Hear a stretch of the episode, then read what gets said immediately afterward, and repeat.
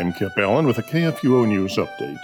The Center for Medical Progress, who exposed Planned Parenthood's leadership negotiating the harvesting and sale of aborted fetal body parts, released a new video today. This one features Planned Parenthood officials' sworn videotape testimony about the sales. The new video release documents the Planned Parenthood officials' admissions, which came in the Planned Parenthood's own retaliatory lawsuit over the undercover footage, and contradict Planned Parenthood's public claims about both the undercover videos and the abortion provider's fetal tissue research programs. The testimony was unsealed this spring.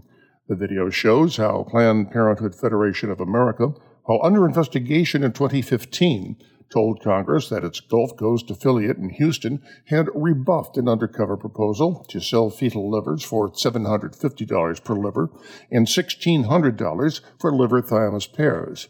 But Planned Parenthood's Gulf Coast Senior Director of Abortion Access, Tram Nguyen, testified that she wanted to move forward with it, as documented in the contemporaneous emails between her and Planned Parenthood's Regional Director, Diane Santos.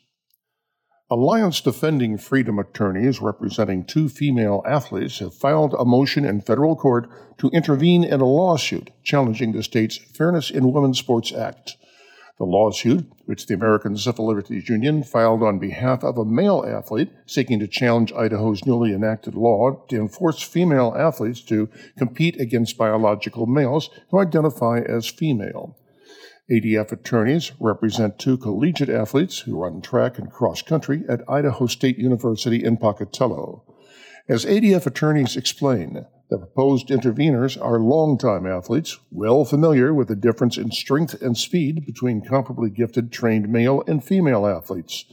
ADF attorneys also represent four female athletes in a federal lawsuit in Connecticut or a policy that allows males who identify as female to compete in girls' athletic events has consistently deprived the four girls of honors and opportunities to compete at elite levels.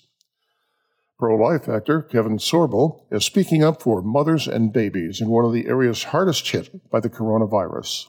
Today, he's scheduled to co host an online event supporting the work of Good Counsel. That's a Catholic maternity home charity in New York. New York has been struggling to combat the spread of the virus, and Good Counsel has adapted its services to protect mothers and babies in need, this according to the report.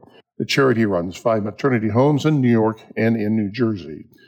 Since it began, the charity has sheltered more than 7,800 mothers and babies, according to its website. It's also helped to establish maternity homes in other states as well. This has been a KFUO News Update.